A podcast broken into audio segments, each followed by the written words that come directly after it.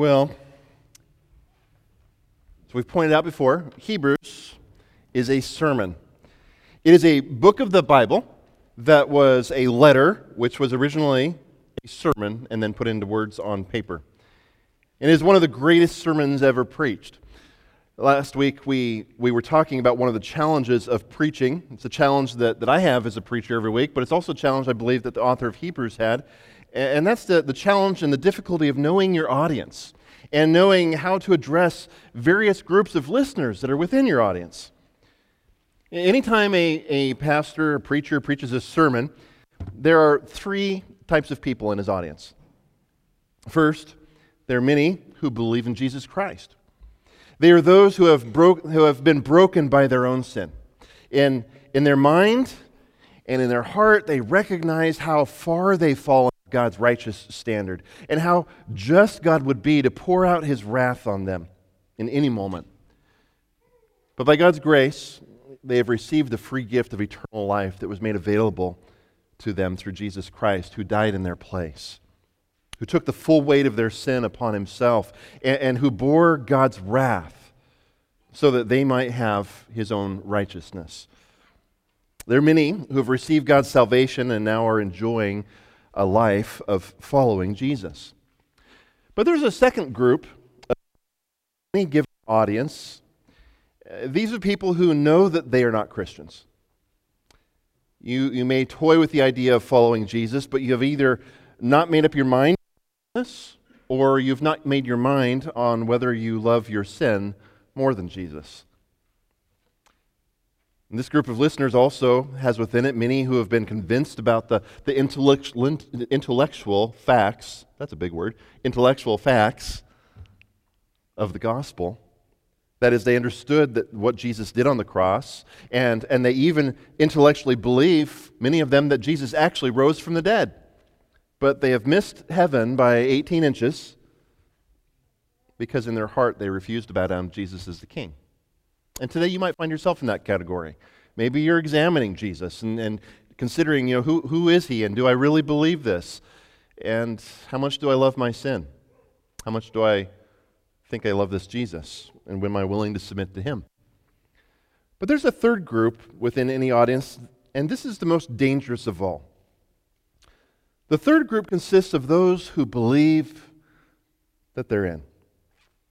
They believe that they're saved for one reason or for another, but the eyes of, of their mind have been blinded, and the enemy keeps them deceived. If you're in this group, you are imitating a form of godliness, and you are acting out Christianity, but your trust might be in something else other than Jesus Christ. And I mentioned a few examples of where that trust might, may lie. Uh, last week, I, I mentioned you know, perhaps you're trusting that, that you'll be good enough and that when you get to the other side of heaven, hopefully your good works will outweigh your bad works, and you haven't truly understood what the gospel is all about. Perhaps you're trusting in a prayer that you said to invite Jesus into your heart, or some other formula of walking down an aisle or raising your hand when the pastor had everybody's eyes closed. Now, now don't get me wrong. Oftentimes, salvation happens in those moments, and true, genuine faith happens at the same time that a person says a prayer like that, whether they're led in it or they prayed some prayer of thanks themselves, or, or whether there was maybe you raised your hand and that was the moment that you truly believed that Jesus is the Son of God and that you believe that He died on the cross for your sins. Those, those moments aren't wrong in and of themselves, but if I'm trusting in that thing that I did, then what I'm doing is really I'm trusting a work that I did, and somehow that, I think, may prove me to God. And, and what happens is some of us, we, we are trusting, what we're trusting in was never Jesus, but rather your faith is in a work that you accomplished that you believe somehow made God happy with you. And all this time, your faith has not been in Christ, but in some work that you did that you think earned God's favor. And the end, you will be shocked to find that you did not persevere to the end because you were never truly a Christian in the first place. I think there are millions in our country and around the world, millions upon millions who are in this category that think oh, they're convinced I'm going to heaven, but they have no idea what Jesus Christ did for them or no idea that they've never trusted him. And eternity is what's at stake. Eternal damnation and never ending torment as one endures the wrath of God because of their disobedience. Because they never took seriously the command that Hebrews gives us to consider Jesus. Or everlasting life and true eternal rest because your faith is in Christ alone, who paid the price that you could not pay. So, Hebrews is a sermon. Recognizes this tension within his audience that some are genuine believers and some are deceived and some are still considering Jesus. And he understands that as he's, as he's writing this epistle to, to this church, that it's filled with believers in Jesus Christ, but it is, he's fully aware that there are some who have one foot out the door. They're suffering persecution for the first time, and some, for some of them, that tension, that, that persecution is getting intense. And they will fall away and they will not hold fast to Jesus because they have not truly placed their confidence and their hope in Him. And again, there are some within this church that he's writing to, these Hebrews, who are deceived, who also will not enter God's eternal rest because they have misunderstood the gospel. So, as we begin today and we turn to our passage, my question for you is, is which one are you? You cannot afford to get this wrong. And so, I'd like to open in prayer, but I'd like you to pray with me in your heart. And, just pray that God would open up the, the, the eyes of, of your mind that you would see with clarity what your relationship with is with Him. And, and ask the Spirit, look, the Lord, if, if I'm not truly saved, if there's something that I'm missing and I'm, I've not understood the gospel, Lord, show me that and shed light on that today. And help me to see clearly where I stand in relationship to Jesus Christ. Let's pray. Father, we come before you. Lord, we ask you that, that you would teach us as we open up your word this morning and study it together. Some of Hebrews' words are, are pretty bold and, and pretty uh, difficult. And uh, for many of us, we've lived a life, a decades, an entire lifetime in the church community and never truly had a relationship with Jesus Christ because we've misunderstood the gospel.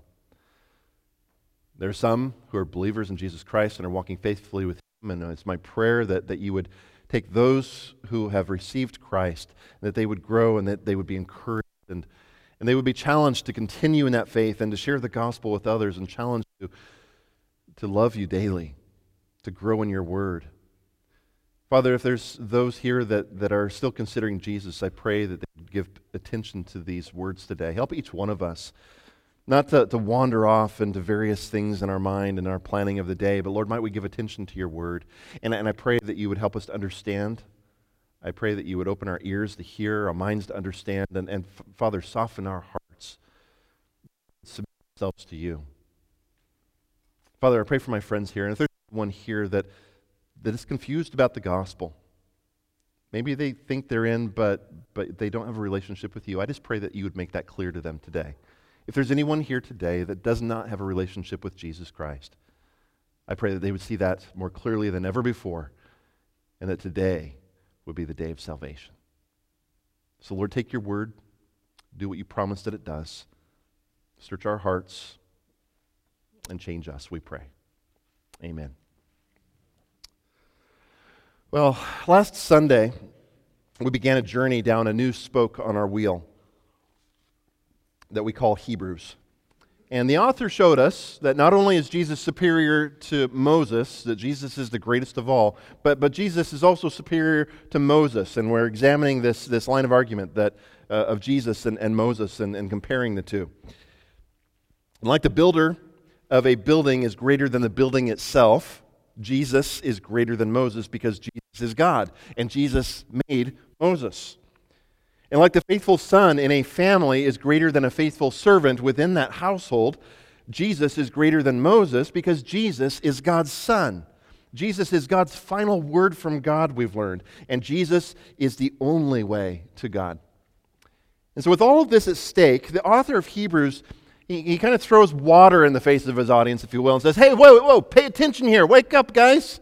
I want you to get this. And he throws a really challenging couple verses back in chapter 3. Chapter 3, verse 14. He said, For we have come to share in Christ. Well, that sounds like a great statement, right? We've come to share in Christ. Isn't that encouraging? If, wait, wait, what? What? What? Author of Hebrews, whoever, whatever your name is. If what? We've come to share in Christ if indeed we hold our original confidence firm to the end, which gets a lot of us thinking, doesn't it? Am I going to hold firm? Eh, can I lose that salvation? What's he talking about here? Is this something that is my salvation at stake that I've really gained? And what, what's going on here, author of Hebrews? And it's a tough passage in Hebrews, but, and that word if is probably the biggest word in the entire book. One of the biggest words, at least. But again, he's not telling the Hebrews that they will lose their salvation if somehow they drop the ball before the end. What he wants them to understand is that some of them were never truly saved from their sin in the first place. And they've got to get that. They have to understand this. The author of Hebrews understands this tension, and he doesn't want people who are hearing this sermon, that are hearing this message, to assume wrongly that their eternity is secure because he understands that some people who are hearing these words have never truly trusted in Jesus Christ. Last Sunday, we left with a challenge that he, he uh, leaves off on in chapter 4, verse 1, kind of transitions to the second part of his argument. And he says, Therefore, while the promise of entering his rest still stands, let us fear, lest any of you seem to have failed to reach it. And the, the, ten, the tense of this verb he uses there in, in verse 1 is what we call a perfect infinitive. Now, you don't have to remember that. I don't expect you to remember that. Um, but I want you to understand what that communicates is this. There may be some, perhaps some of you, who have failed to reach God's rest. Your failure is not because you received God's rest already and, and then you've, you lose it because of your unfaithfulness. No, the, the failure to reach God's rest is because one is in a spiritual state where they never entered God's rest in the first place. Do you, do you hear what he's saying? Uh, this is the heart of a preacher who doesn't want anyone who's in his audience to get left behind. And he says, Look, God's promise is still available for those who haven't yet received it. And if you know that you haven't trusted Christ, and Hebrews says, Let us fear lest you fail to reach the promise of entering God's rest. And if you're considering Jesus, and Hebrews has woken you up to the reality of, of uh, that, that you've only been going through the motions over this last however long it's been, then let us fear lest you fail to reach the promises of God's rest. And he says, Today is the day of salvation. All right, before we move past verse 1, though, let, let me walk us through chapter 4, verses 1 through 13. I want to give you a map. Chapter 4 can be kind of tough, and he, he goes in a lot of places, in these places. He's quoting a couple passages. He's dealing with some concepts that some of us are going, wow, what is happening here? So let's take a little bit of a map, and then we'll take our hike through this section of, of the woods together. Chapter 4 is going to continue this idea of receiving God's rest. We'll define that in here in a few moments. And he wants us to continue to think through this idea that we will honestly reflect on whether we have received God's rest or not.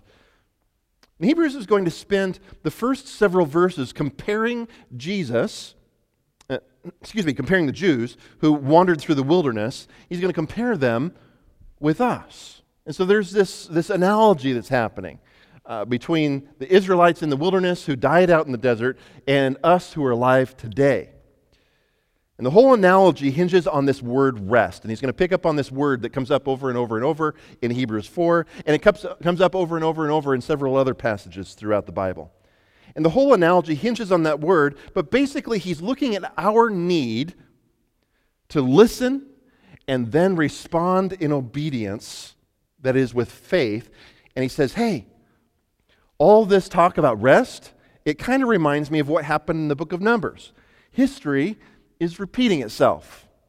And Todd, here's your, your big German word that we all love, Heilsgeschichte, all right? Uh, it, it, means history is repeating itself. And I, I, remember what happened in the book of Numbers, and that's what's happening today. Let's listen to how he introduces this whole analogy between them and us in verses 2 and 3. He says, For good news came to just, came, this, excuse me, I'm sorry. For good news came to us just as to them. But the message they heard did not benefit them because they were not united by faith with those who listened. For we who have believed enter that rest, as he has said, As I swore in my wrath, they shall not enter my rest. So here's this anal- how this analogy goes throughout these two chapters. In chapter 3, we saw Moses is a faithful servant. Jesus is a greater servant. And more than a servant, Jesus is the Son. Moses led Israel out of slavery. Jesus has freed us from our bondage to sin, an even worse master than Pharaoh in Egypt. And now in chapter 4, Israel was offered good news. Have we heard that somewhere before? Yeah. We are offered good news. And, and we have been offered good news of an even greater rest than what was offered to Israel. Those who wandered in the wilderness, they, they heard the promise, and they didn't receive any benefits from the good news because they didn't respond in faith. Now, here he's going to take Psalm 95, which we looked at last week. We touched on that last half of Psalm chapter 95, which talks about this rest. And he's going to show that how today, just like these Israelites failed to enter that rest and receive any benefit from it because of their lack of faith, we also have heard the promise. And we too will also be subject to God's wrath if we don't respond in faith, if we don't trust Christ and Christ alone. And then Israel's rest, he says, was patterned after God's rest in creation. Again, he's going to pick up an Old, Old Testament passage where that word rest is mentioned, Genesis chapter 2, verse 2.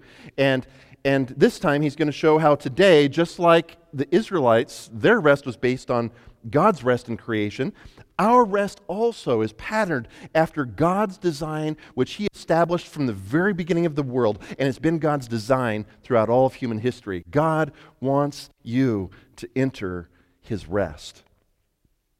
And then this section of Hebrews is going to conclude with our second warning passage. If you remember, how many passages are there in the whole book of Hebrews that have this warning passage? I see it. How much, Skippy? Twelve. Uh, not quite. Five. Five. There, good, good. Uh, five warning passages. This is the second of those five warning passages. And we're faced with a choice obedience through faith in Christ or disobedience by failing to believe in God's Son. The Israelites failed to enter the rest that God offered to them because of their disobedience. So, how much more we're not just dealing with Moses, but we're dealing with God's Son himself. We're not just dealing with a servant, we're dealing with Jesus Christ. How much more shall we, if we fail to enter God's rest, will we fall by the same kind of obedience? That is, if we fail to listen and respond in faith, how much more will we also suffer God's wrath, having rejected not just the law of Moses, not just an entry into a promised land, but Jesus Christ himself? But this whole analogy is introduced in verses 1 through 3, where he demonstrates that God's way to experience the blessing of God's rest is through faith, specifically faith in Jesus Christ. And this shouldn't surprise us, right? We've heard that before. Hopefully, you've heard that before. Um, it's the same thing that Jesus himself offered when he walked on this earth. Do you remember what he said in Matthew chapter 11, verses 28 through 30? Come to me, all ye who are heavy laden, and I will give you rest. There's our word again. Take my yoke upon you. What, what's a yoke? You put two oxen and they plow a field together, right? Not, not the yoke and an egg, but this is a yoke, it's a piece of wood that sits on the oxen's shoulders. And, and they go through a field and they, they would put a, a young oxen that wants to just, you know, go at it and, and waste all his energy on that first row, and a, an experienced oxen that says, okay, we're going to go through this field together and I'm going to teach you, little whippersnapper, how we're going to do this because I can't keep up with you and you're not going to be able to keep up with yourself unless you give yourself a good pace like I am. And so they put these two oxen together and they would be yoked together and they'd plow that field and they'd get the job done without wearing themselves out. And there was a training process where the old ox would train the younger ox. And Jesus says, Take my yoke upon you and learn from me. That's who's walking beside us. Learn from me. For I am gentle and lowly in heart, and you will find rest for your souls. For my yoke is easy and my burden is light. And that's the promise that Jesus gives to you. God's way of experiencing his rest has always been through faith, through believing him at his word. Well, when is this rest? There have been a lot of lectures given over whether God's rest in this passage is, is a present reality, or is, is it a state of being that I experience now, or is it, is it a future promise of something that I can't experience today and in this lifetime, but I experience in heaven? Or is it both? Is it a present reality that's offered to us literally right now in this age, and something we experience more fully later on? And I believe Hebrews answers that question for us. First, notice in verse 3 how he states, For we who have believed that rest. And the verb, the verb is a, a present tense. Uh, faith, faith in Christ results in a present tense, right now, receiving of God's rest. In the words of Matthew, come to Jesus, and he will give you rest. It's not just a promise of heaven in the future, it is that, but it's a guarantee of heaven in our hearts now. God's rest that you experience today means that you are finally in right relationship with Him. You're in right relationship with the Lord because He no longer sees your sin, but instead He sees you in light of the righteousness which Jesus transferred to your account when you put your faith in Him.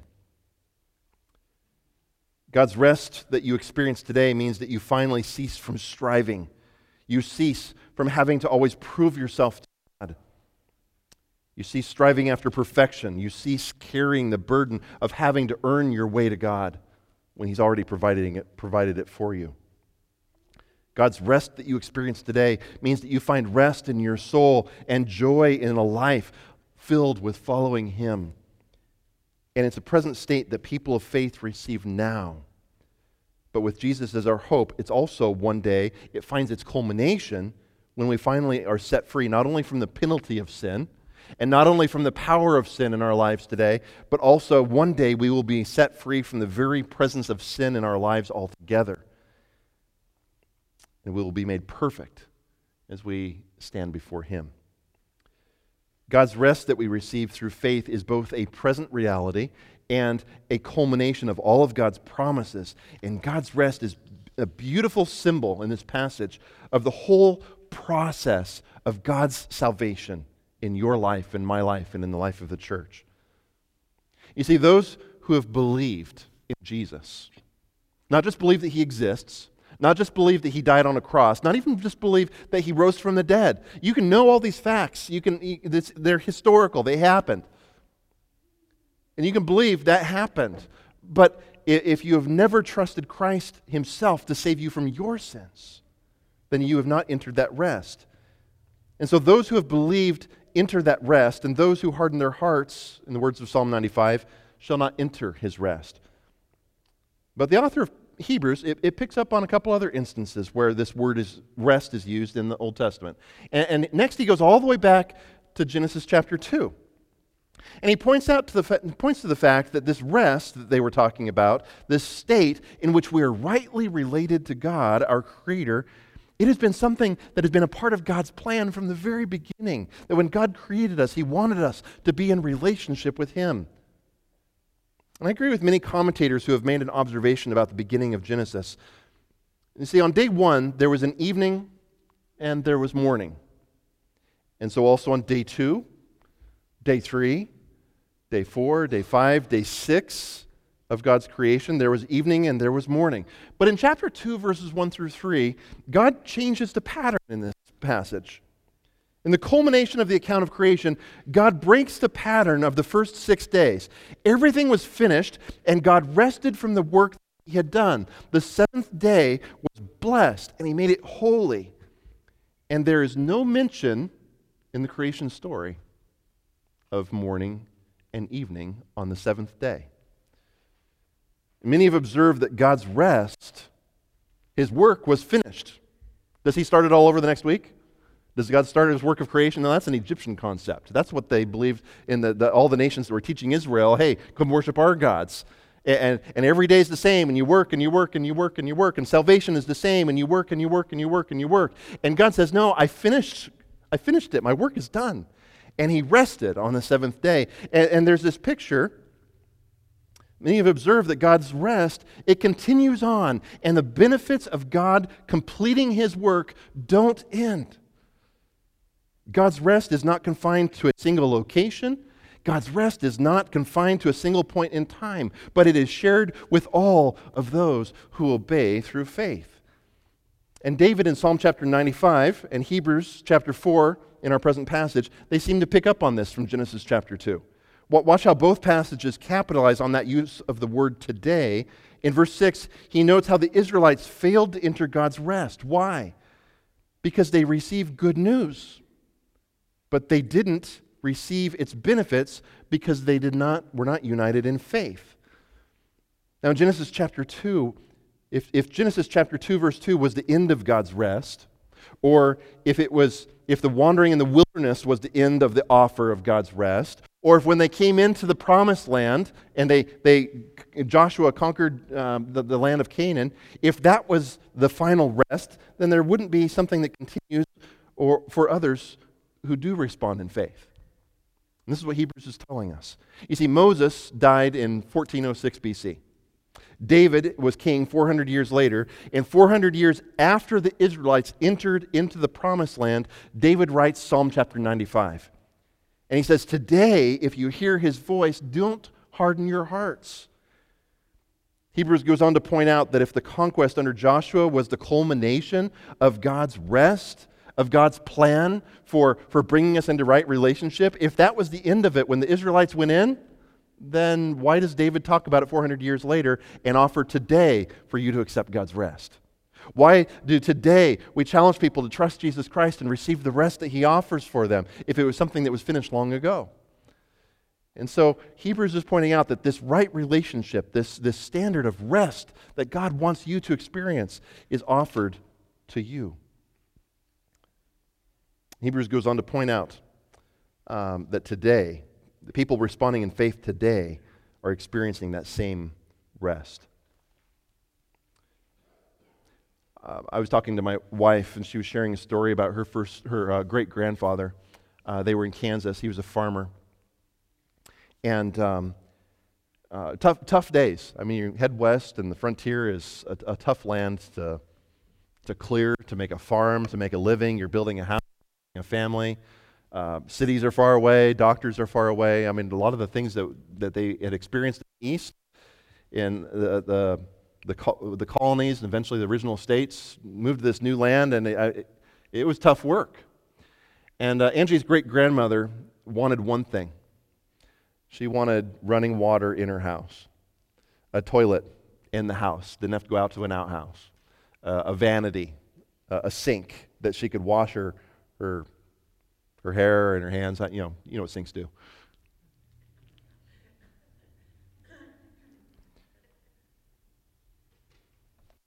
She wanted this so bad, she raised chickens. And she took the egg money and she kept saving it.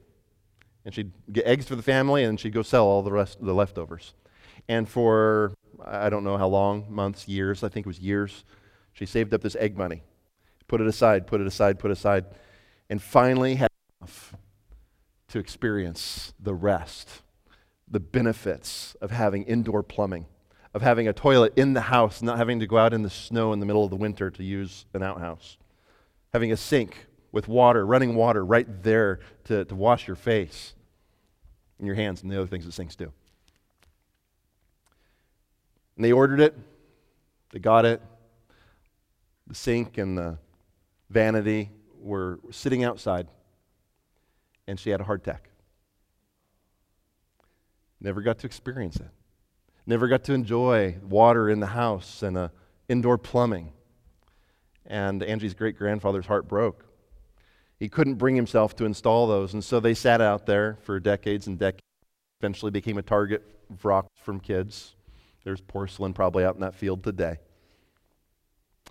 You see, there's a lot of people who, like that, have a promise of rest. And they see the benefits of, of what God offers to them. And just like this indoor plumbing was offered to this family who wanted this, just this beautiful thing that, that we take for granted today, they worked and they worked and they worked and they worked at it. And it's as if someone decades before had said, Hey, got this wagon here and I got this extra set of plumbing and let's install it right now. And, and no, no, I'm going to work for this for several years. I'm going to save up my egg money. That wouldn't be smart, would it? Well, you see, Jesus, he offers us rest. He says, This isn't something you have to work a lifetime for. This isn't something that you have to prove yourself to me because you can never do that.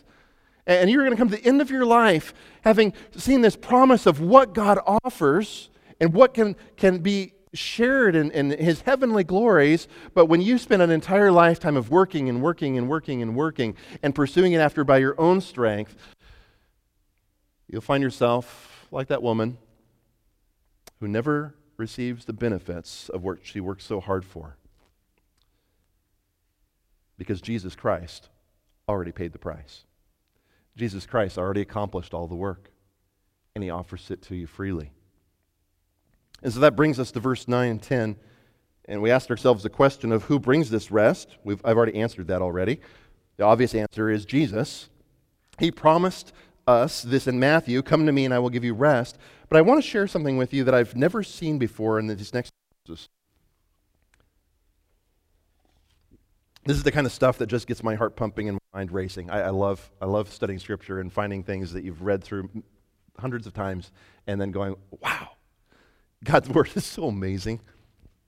It's so wonderful. Look at Hebrews, what Hebrews says in verse 9. I don't think I've ever understood this verse until this week. He says, So then, there remains a Sabbath rest for the people of God. Simple, right? I've always read that verse as talking about the Sabbath day and figured that, that it had something to do with this pattern of rest that we find in Christ, which was foreshadowed in the commandment that God gave to Israel to rest every Saturday. But guess what? The word that he uses for Sabbath here, that's not the word that Hebrews uses. The, the word that's used here in Hebrews, in fact, this is the only time in the New Testament that this specific word is used. The author of Hebrews, he, he probably coined the word himself, uh, doing a cool thing that you can do with Greek verbs, but that's for another time. The, the point is that he does not use the normal word for Sabbath. You might ask, well, why would he do that? You asked. You see, the New Testament is written in what language?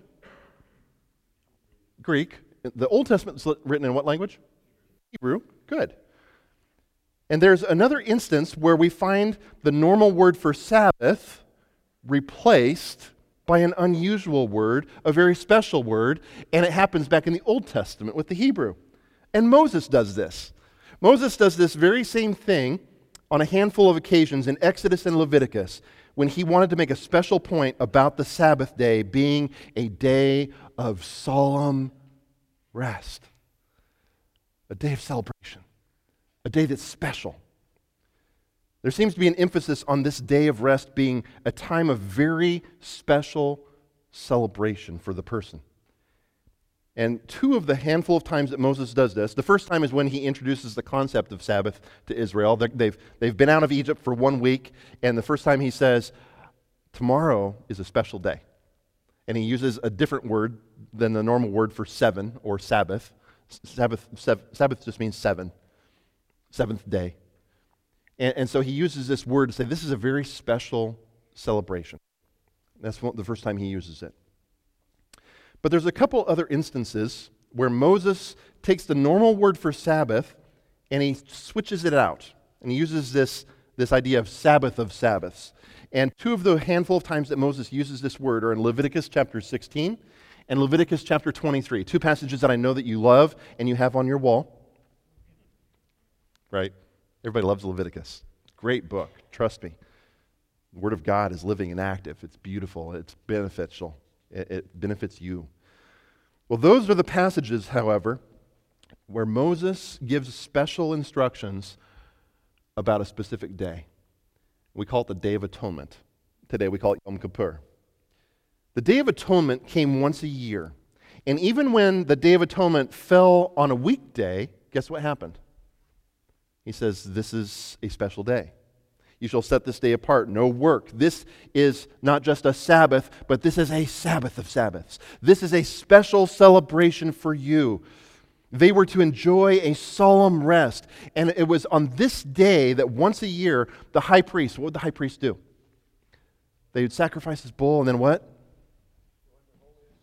Yeah, he would cross through that curtain, and he would take the blood from the sacrifice, and he would go into the Holy of Holies. He would go through that curtain in the temple into the Holy of Holies, and he would sprinkle blood on the Ark of the Covenant. And thus, he would make atonement for all the people. And once a year, this event happened.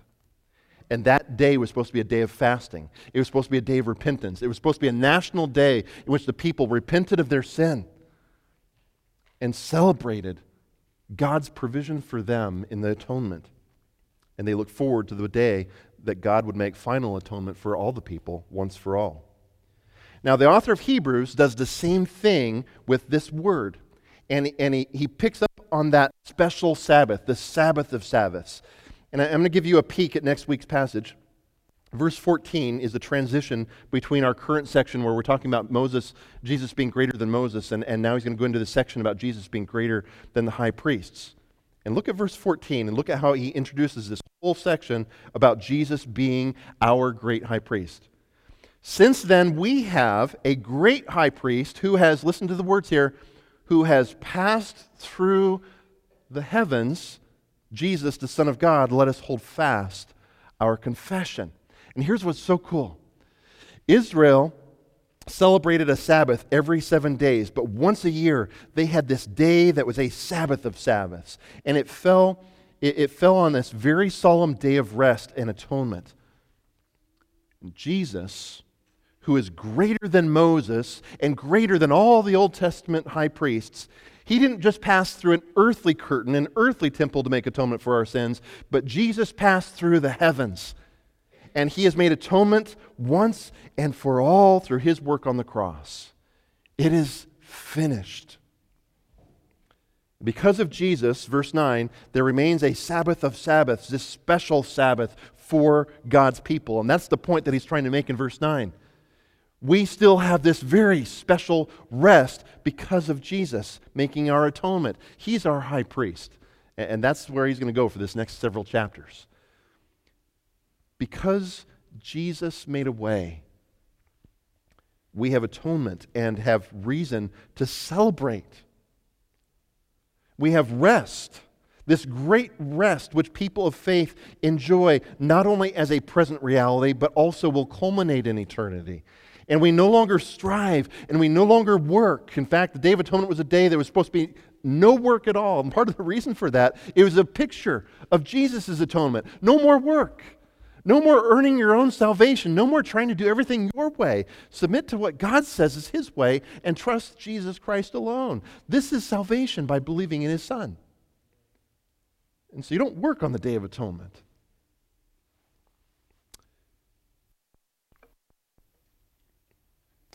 Strive and work and have to prove ourselves to God because Jesus completed the work when He made atonement on the cross. I wonder if the author of Hebrews is pointing to two events in verse 10. I, I, don't know this, but it's a question for me to pursue, and maybe you can pursue it too. Where it says that he rested from all his works. I wonder if in the back of his mind he's saying not only perhaps perhaps he's hinting at the reality that on the cross Jesus completed the work of salvation. He declared in his final breath, "It is finished." Not only did Jesus did God rest from his works of creation, but he also rested from his work of salvation because it was done. It's finished. And after his resurrection, he sat down at the right hand of God. And in the end, there's a rest for the people of God today. And that brings us to the second warning passage, the second of five warning passages.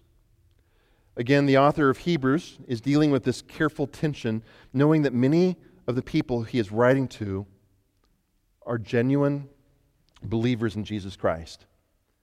But he is also aware that some of these churchgoers were experiencing persecution because of their association with Christ in the church. And they were seriously considering going back to the system of works and sacrifices and temple offerings, the system that they had known before. And they were considering walking away from following Jesus.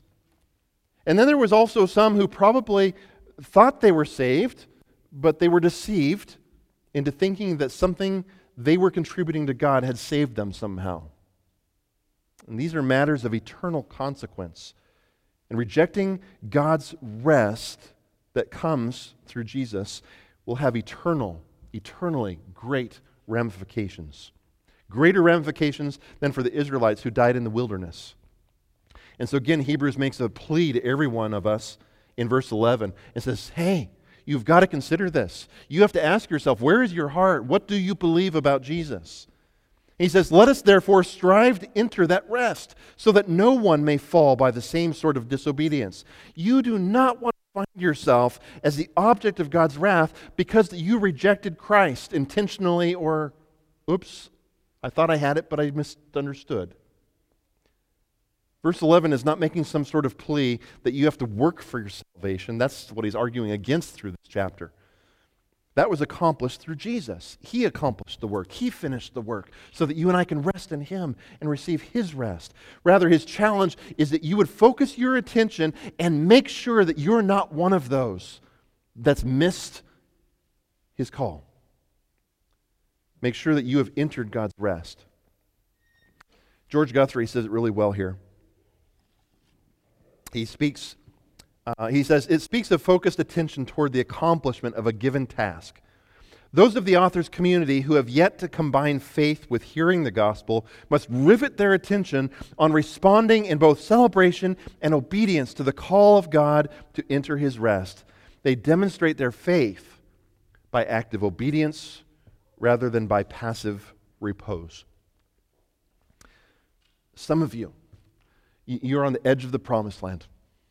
It's as if, like the Israelites, you're at Kadesh and you see the promised land to the north. It's right in front of you. In front of you lies peace with your Creator, a yoke that is light, eternal life, and a relief from your strife with God. And behind you lies a path of disobedience and destruction. And then this plea is followed by the famous warning in verse 12. I'm going to read it again. For the word of God is living and active, sharper than any two edged sword, piercing to the division of soul and spirit, of joints and marrow, and discerning the thoughts and the intentions of the heart. And no creature is hidden from his sight, but all are naked and exposed to the eyes of him to whom we must give account. The, the warning itself has two edges. For those who respond in faith, God's word is like a surgical instrument. And it, it, it, goes in places that you just can't see with the human eye normally. Cuts away, ultimately brings healing after the surgery is done that we need. And so God's word acts as this surgical instrument that, that benefits us and cuts away the disease. But for those who respond in disobedience and, and don't trust Jesus, God's word is like a sword of judgment. In Psalm 95, God's word goes forth, and he pleads with you today to not harden your hearts to what God says. Do not put God to the test, he says. But his word threatens to bring judgment as one as, as uh, one, and one must realize that if they fail to enter God's rest, God's word is not some blunt instrument. The Lord not only can discern where bone meets joints, but He discerns the most intricate and, and inside complex part within a man's immaterial person. There have been scholars and philosophers throughout the ages, Greek philosophers and Roman philosophers, and philosophers out in the middle of jungles, trying to decide what's the soul and what's the spirit and how do you define those two. And God says His word goes even and, and, and divides that. He knows right where what we can't see is it. God's word is, the Lord can not only discern all these things, but he, he, he understands the complex parts of our immaterial nature. He even discerns our very thoughts and our intentions. He knows them. And so beware lest you find yourself thinking that you can hide your unbelief. We can imitate a form of godliness that deceives everyone around you. Your closest family members might be deceived. And your church friends, and even those that, that you hold most dear. But all of us are exposed before God, and we try to clothe ourselves and cover up what we don't want others to see or to know, but nothing is hidden from Him, and every one of us will stand before Him. My friend, I, I don't know your heart. I, I don't know where you are at in particular. I can't read your intentions. I can't read the thoughts of your mind. But know that God can. And perhaps today you sense that He's calling you today. In Psalm, David says to you today, if you hear His voice, do not harden your hearts. Do not put Him to the test by putting it off today. That road is one of disobedience and destruction. But today, turn to Him in faith and celebrate the solemn rest that has come through Jesus who made atonement on your behalf. And, dear Christian, you also need to benefit from God's Word. It's not intended to bring judgment for you, but it is an instrument that cuts away all that, that even we cannot see. And so let us establish ourselves in patterns in our life in which we are walking by faith, enjoying the rest that He offers, enjoying the, the, the, the blessings of His Word. Jesus Himself is the Word, as described in, in chapter 1, verse 2. John chapter 1 tells us that Jesus describes Himself that way, but also His written Word. And so, might we pursue Jesus, pursue an understanding of what He's given to us in this beautiful book that teaches us all that we need for life and godliness. Well, let's establish these patterns of walking in faith, grounding ourselves in God's word, and trusting in his promises to you who have believed and heard the gospel. Our time that we spend in God's written word is not something that, that we pursue as a legalistic chore. That, that would be a work. Some of us pursue daily devotions as if this is something that, oh, if I don't get it done, I, I'm, I'm going to get judged by God and, and I'm not going to experience his rest. I'm going to lose my salvation. And, and, some of us have this legalistic idea that, that I have to get a certain schedule down. And if I don't, that God, we have this weird relationship with that. And there's others of us that pursue God's word, and we kind of see it like this good luck charm. If I just get my 15 minutes in, my day's going to go good. You ever, hear, you ever say that? If I, if I just get my little time in, it's a good luck charm, and it's God's way of you know, blessing my day.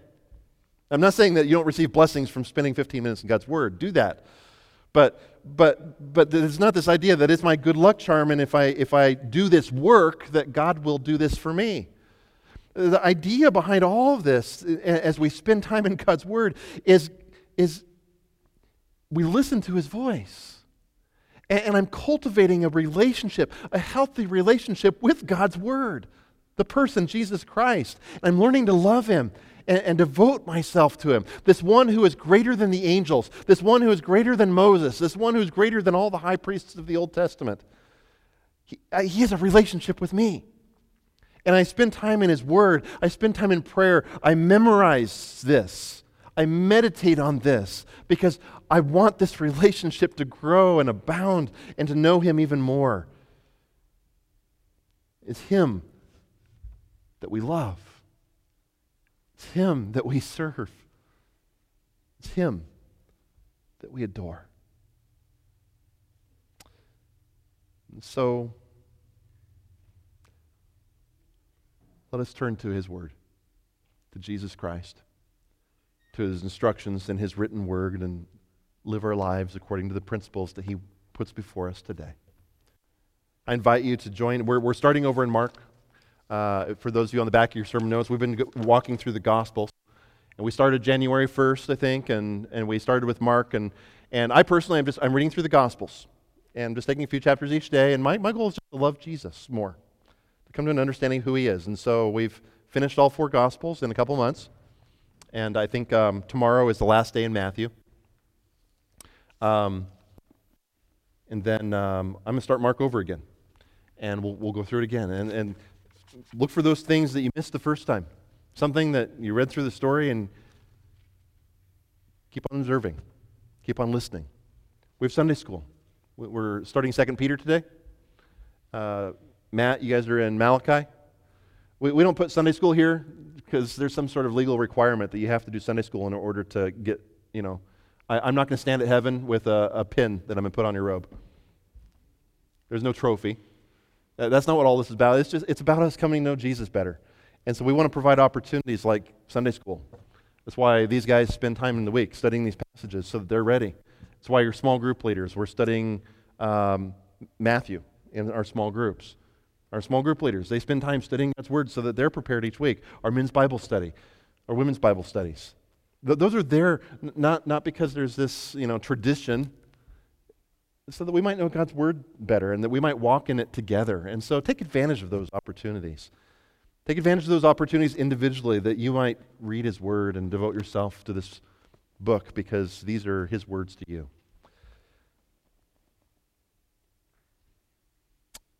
Father, we love you. We thank you for your word, the final word, Jesus Christ. We thank you for your written word that you've preserved and passed down to us. We thank you that you call us. I, I, thank you that today there are some here, perhaps, that you are calling and that your word is going forth to them today.